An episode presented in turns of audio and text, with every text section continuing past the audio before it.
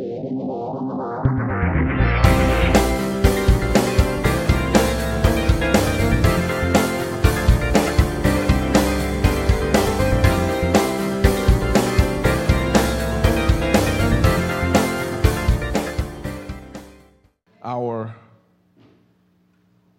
sermon scripture is going to come from the 13th chapter of Hebrews, the 15th and 16th verse. That's Hebrews 13, verses 15 and 16. And when you have it, please stand.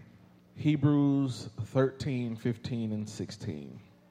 Hear ye the word of the Lord.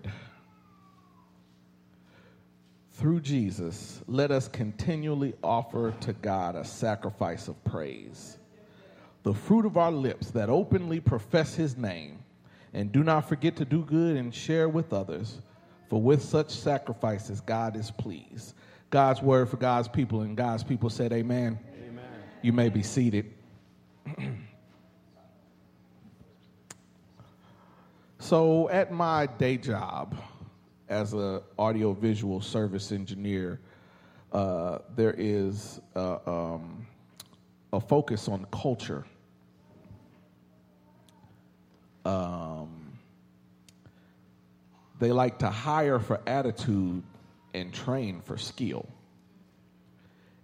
And they feel like that is the right way to go because they feel like they can teach you whatever it is you need to know uh, there's nothing new out there under the sun. We can teach you how to do stuff. But if you have the wrong attitude, you won't be a good fit for the company. Amen. Our CEO often quotes Larry Drucker in his meetings. Uh, Larry Drucker is one, a very successful businessman, and he says that culture eats strategy for breakfast. So it doesn't matter how great your plan is and all these marketing plans and different things that you want to do in the organization. If you don't have the right culture, the strategy is all for naught. They enforce the culture because they feel like that is what matters most. They love rookie smarts. It's another theory that they have where we'd rather you not know how to do something and we teach you rather because when you're a rookie and you come into the, the, the, the, the field and we teach you the right way, you're not scared to make certain decisions. There are some people who may have been doing something for 20 or 30 years and they don't make the, the risky decisions because they've been doing it so long. But if you train somebody new, they don't have the fear to not touch a certain button. They don't have a fear to not do certain things technically because they've been trained the right way and they have this culture about them and this attitude about them and so they they focus on culture they focus on attitude so much that it actually took me about four to five months to get hired i went online i turned in the application they emailed me a psychological evaluation they didn't call it a psychological evaluation, but I know what a psychological evaluation looks like right. because I have to get one in order to get into this pulpit. That's a whole nother story, but um, I know what it looks like. And so they sent multiple psycho- psychological evaluations to me. Then I had to take a Wonderlic test. And then the next couple weeks, then they called me again and they had an interview with one of the hiring managers. And then after I had that interview with the hiring manager, I moved on to the next one, and they gave me another psychological evaluation. And, and then they gave me another personality test. And then they interviewed me again.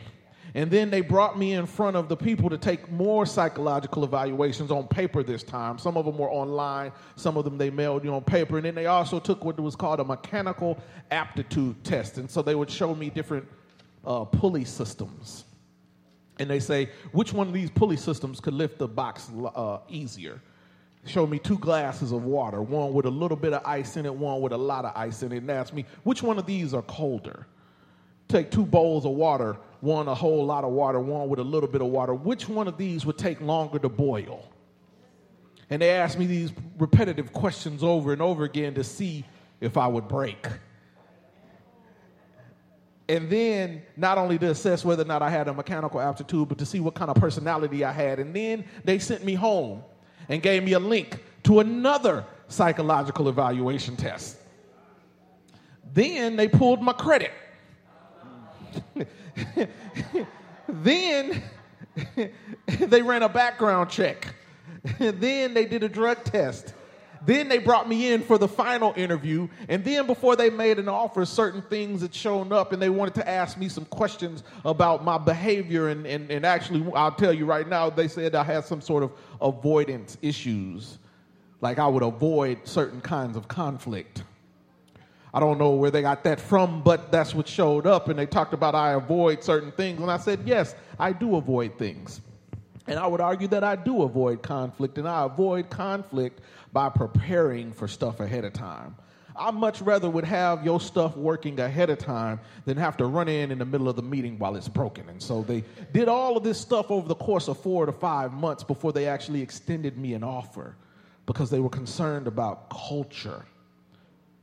And they didn't stop there because once we got hired, no meeting starts off with the CEO without them questioning us on culture. So I had to know the company's core values because I would be asked about it over and over again. And so I had to know that the company's core value, one of them was honesty and integrity in everything that we do. I also had to know that our people are number one. Treat each other well, expect a lot from them, and good things will follow. I also had to know that, the, uh, that I needed to con- have contribution to the community in which I lived. So here it is a job where I can't get promoted unless I do XYZ number of community service hours a year. It's on the promotion track. They give you a spreadsheet of everything you need to do. If you want to go from level two to level three and level three to senior engineer, they give it all to you. And so we got to do that. And excellence in the four P's. I knew that. That's a positive attitude and proactiveness and process and performance have to know that, and I had to know that profit and growth are a means to make all the other values happen. So it don't matter if they had the good attitude, if they weren't turning a profit, it was all for naught. But we focused on culture. And the other thing that happened in that culture is they focused on having a positive attitude. Now, a positive attitude did not mean you walked around with a plastered smile on your face but you couldn't walk around and put all of this bad energy into the air. Matter of fact, two days after I got hired, somebody got fired. And they had been there for months, but they had a bad attitude. Smart as all get out. But if your attitude was not positive in the situation, it hurt you. They focus so much on this culture that when you get the annual review, you get the four P's. And you would think that because there are four P's and you're evaluated on those four P's, each one of those four P's will be 25% of your evaluation. That's not true. The positive attitude one is twice as much as everything else. So it's 40% positive attitude, and then 20, 20, and 20 for the proactiveness, the process, and the performance. But what I'm getting at is they enforce a culture there's a book called The Seven Habits of Highly Effective People. And Stephen Covey identifies proactivity as the key that unlocks the door to all the other good habits. Proactivity makes the, the difference between success and failure. But he defines proactivity as being responsible for our choices and exercising our freedom to choose based on values rather than moods. So when they talk about being proact- proactive, you choose to make deposits instead of always making withdrawals. And Robert K. Greer in the Fired Up Church said that Jesus is calling us to be proactive in doing good and make it our passion and don't let opportunities to do good pass us by. There's always something better we can do to make our relationships better. It's all about how we look at the situation. What does that all have to do with what I read? Well, it talks about making a sacrifice of praise. Come on, We have to choose to praise God no matter what the situation is going on. And it's a sacrifice of praise, which means we may have to do it when we don't want to. It means we may have to go through something, but still praise God no matter what is going on. Yeah, yeah. Sacrifice is, is defined as the act of offering to a deity something precious. Especially sometimes something is sacrificed on the altar, something offered in sacrifice, a destruction or surrender of something for the sake of something else, something given up, something lost. It talks about sacrifices made by parents. Parents will sometimes go hungry to make sure that their children can eat. Parents might wear clothes a little longer and wear them out to make sure that our kids have new clothes on. It is a sacrifice, it costs. And we have to be willing to give up those sacrifices no matter what our circumstances. Uh, first off, the writer talks about continually offering. Uh, when the writer is writing to the people uh, for this letter called Hebrews, they're coming out of what they were doing in sacrifices where they would put bulls and lambs and other kind of animals on the altar. They, they would have burnt offerings and they would take a male animal from the herd, the firstborn, and burn it. They talk about it in Leviticus. All right. And the smoke rose to the heavens and gave a pleasing odor, kind of like a barbecue pit. Hmm. When you put the meat on the grill, it, the, rise, the smoke rises and you can smell it coming. But it, gave, it rose to the heavens, giving a pleasing odor. And they also had what was called a grain offering. And these were gifts which would be uncooked flour with frankincense and oil added, or sometimes uh, unleavened dough. And they would cook that in an oven or a griddle. And then there was also the first ripened grain from a harvest. These were sacrifices that the people of God gave ritualistically. And the Bible tells us in Leviticus and Deuteronomy how those sacrifices were supposed to be prepared. You were supposed to take of your own and offer it to God. But not only that, when you look at past Leviticus and Deuteronomy, you'll look around and there were times where people made sacrifices to other people. David was being chased by Saul, and he offered him grain as a sacrifice in order to, to, to, to get him off of him. But they were used to please God and give gifts to each other. But the culture was changing. So there was no need after Jesus had come to find a Lamb of God to, altar, to put on the altar because the Lamb of God who takes the sins away from the world Yeah, yeah, right. was sacrificed on a tree for all of our sins. Uh-huh. So there was no need to go to the altar and offer the grain and the, and the bulls and the uncooked leaven and all of that because Jesus had made a sacrifice for us Yeah. on our behalf. But even though Jesus had made this sacrifice on our behalf, we still need to give something. And that's something that we have to give now instead of bulls and lambs and goats is our praise.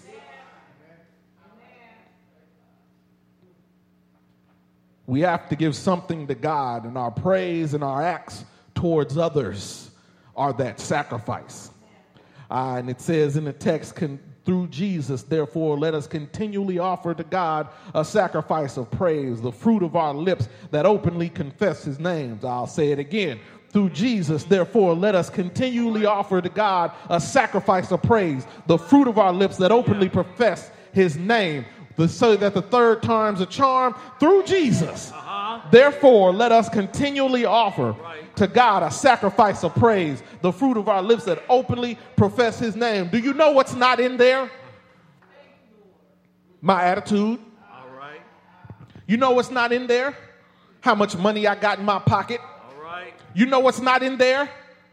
How my health is doing at that time. You know what else is not in there? How my family members are doing at that time. We are to offer a sacrifice of praise. It doesn't matter if things are good or things are bad. It doesn't matter if we're having a wonderful relationship with our spouse at the moment or we want to throw some hot grits on them. It doesn't matter, but we are still to praise God. That is our purpose. We've gotten into this situation where we have turned God into a vending machine.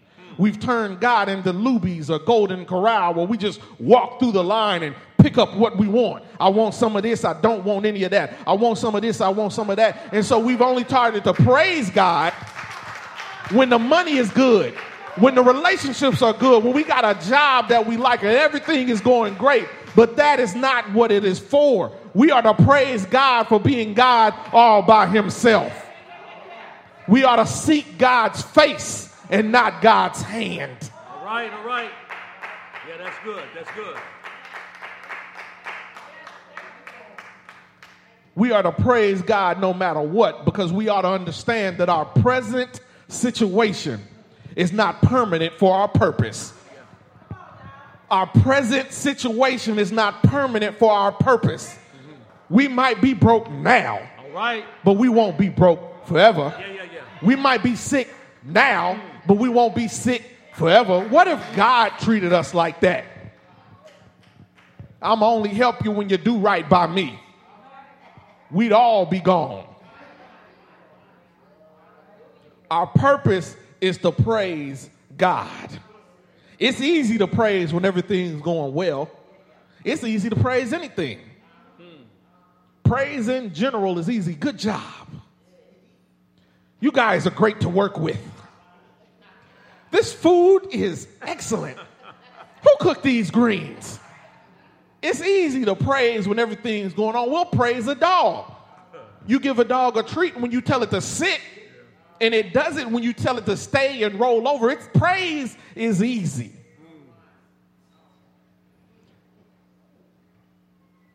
God, I thank you for the raise.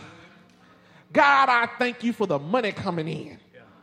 God, I thank you for the job. Thank you, thank you, thank you. Thank you for my help. God, I, it's easy. That rolls off the tongue so easy. But can we still praise God if we got to work a job we hate? Can we still praise God when the money is low and bills are due? You got a whole bunch of month left and no money for it. Can we still praise God in the emergency room?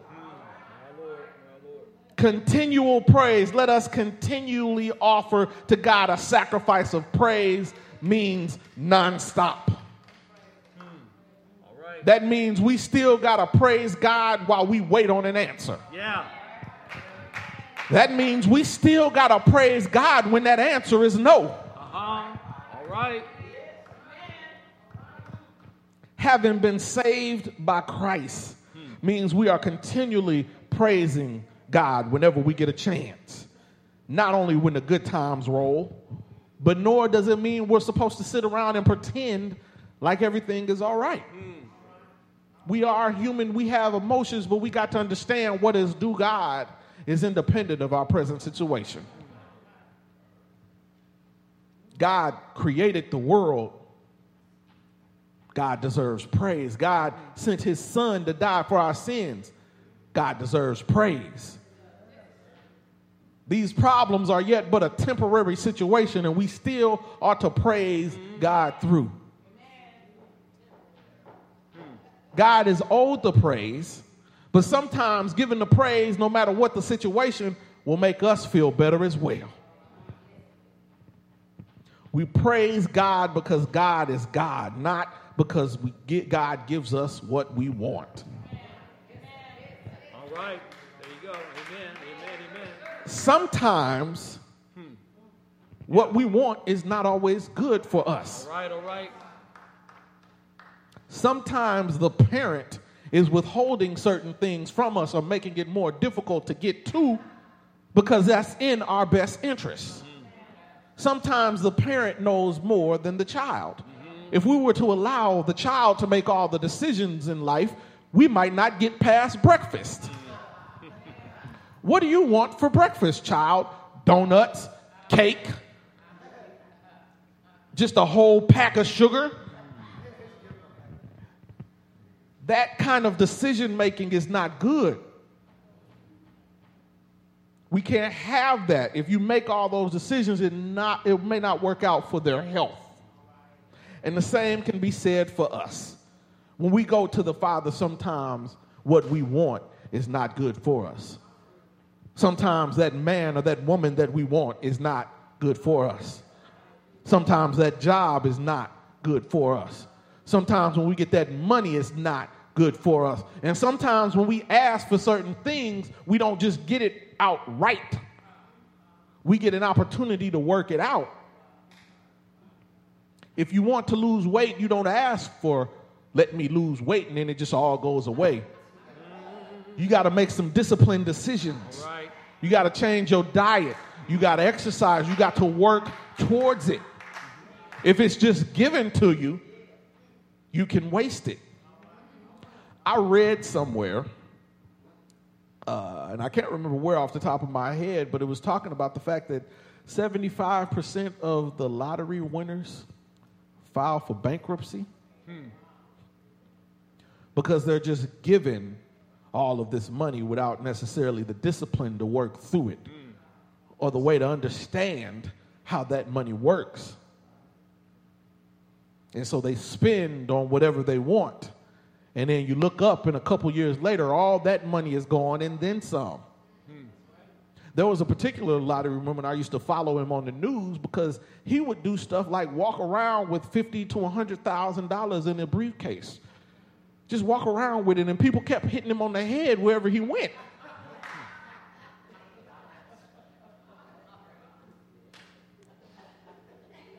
We are not some sometimes we are we should not get everything that we want.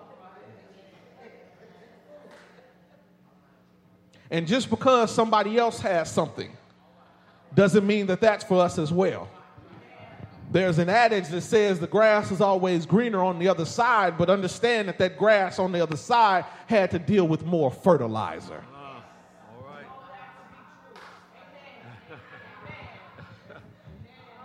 And so, because they had to deal with more fertilizer, they had to put up with a whole lot more. And so, you may not want that. You may not want the car that somebody else is driving because they may be driving their dinner for the next couple months. Grandma and grandpa said, Don't let a car get on your table. You spending so much on a car note because you want the best and the brightest, but not understanding that that car note is taken away from your food. Are you driving that wonderful car to a house with the AC off or the lights off? And so we ought not praise just on what has happened in our present situation, and we ought not praise by comparing our situation to others because you don't know what they had to do to get there. You ought to praise God for God being God. Don't praise Him for your present situation. Don't praise Him for other people's situation. You praise Him for what God has done. We can't look at our material situation and allow the material situation to determine our praise. And we cannot look at our emotional situation and allow that to determine our praise. I find it funny when I look back over my own life. I can't talk about nobody else's life, but I look back over my own life and I look at what bothered me the most. And I look at what kind of emotional situations were going on. There were things that were going on in my life in the past that I would not sleep over. I would just lay in the bed, toss and turn until the alarm went off and got back up. But as soon as that situation was resolved, it was like a weight that was lifted off of me, but nothing actually physically changed. What I'm saying is, is that our emotional situation, sometimes what we think about the situation is more harmful to us than what is actually going on. It took me a while to get there, and it took me a lot of wins and a lot of losses. It took me a lot of times applying for jobs and not getting them. It took me a lot of times of getting on jobs and thinking that that's what I wanted and understanding that that was the most horrible thing I've ever had happen. That I've gotten to a point that I will, whether abased or abound, I'm gonna still have my own joy. I, and I realized that when your emotional situation changes about it, nothing actually changed. All I would do is get some information.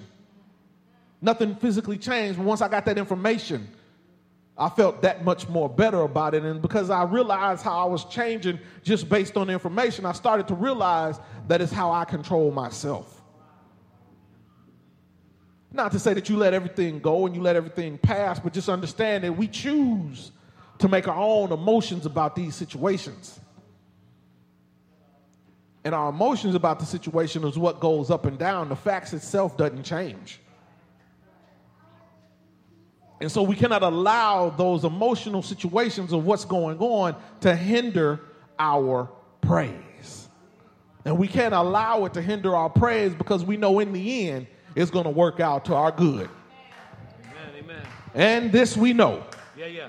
that all things Yeah, yeah. work together Uh, for the good of them that love God and them that are called according to his purpose. So that means when I'm going through bad things, I understand that it's still going to work out to my good. When I'm going through good things, it's still going to work out to my good. That means if there's some bad things going on and some good things going on, they're all going to work together for my good.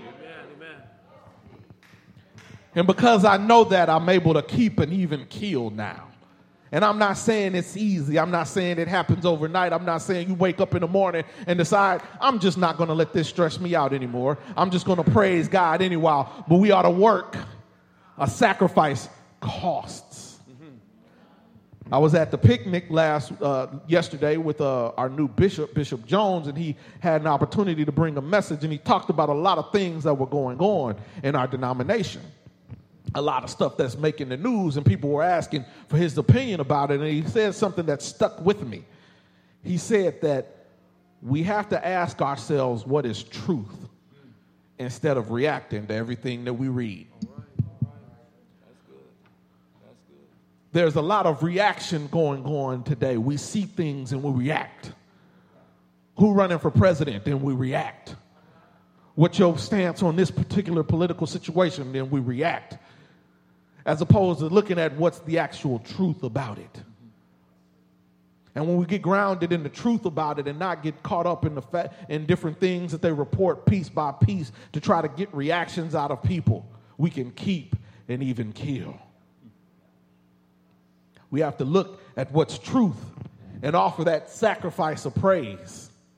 And you know what happens when you offer that sacrifice of praise? You're going to come across some resistance.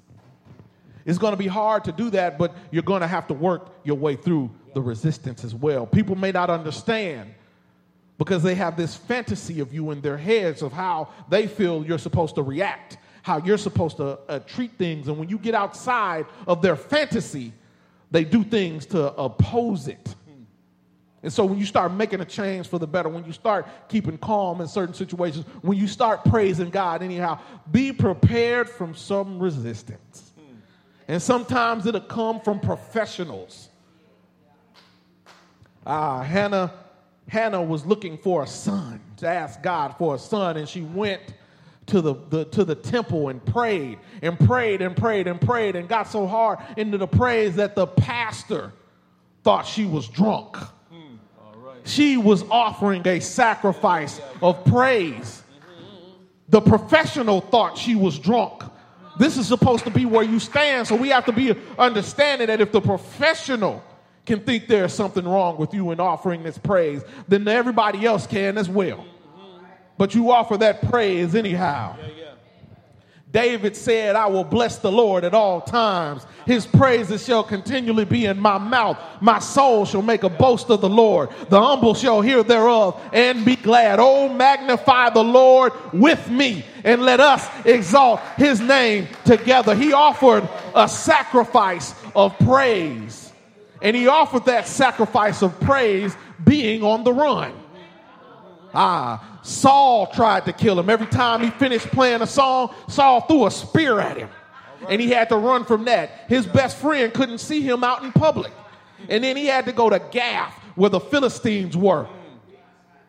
The man that he killed, Goliath, was a Philistine. And he had to go to Gath and play like he was crazy in front of the king.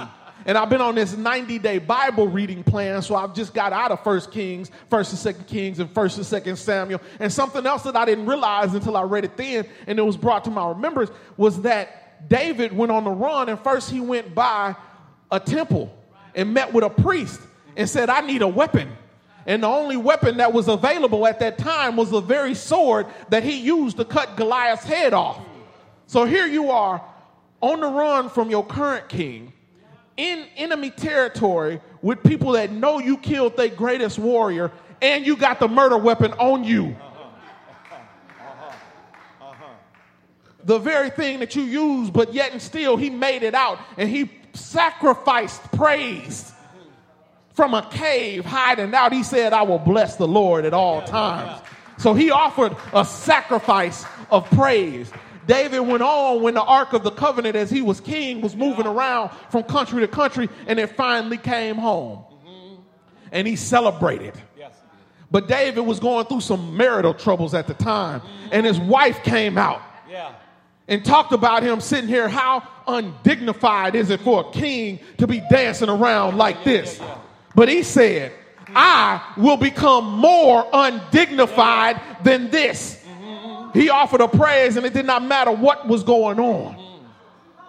He offered a sacrifice of praise. So you got to be prepared for the resistance. And you got to be prepared for the resistance because it comes through Jesus. And because Jesus did not give up on me on that cross, I can't give up on that praise. I got to press through. I got to press through my situation because he pressed through the cat of nine tails. Yeah. He pressed through that kangaroo court. Uh-huh. He pressed through that false guilty verdict. He pressed through them asking for Barnabas instead of him. He pressed all the way to Calvary. He pressed his way on that cross. He pressed his way through the grave. He pressed his way down to hell and defeated the devil. He pressed his way up and got up three days later. And because he sacrificed for me, who am I not to sacrifice for him? In the name of the Father, in the name of the Son, and in the name of the Holy Spirit, the doors of the church are open and we invite you to come.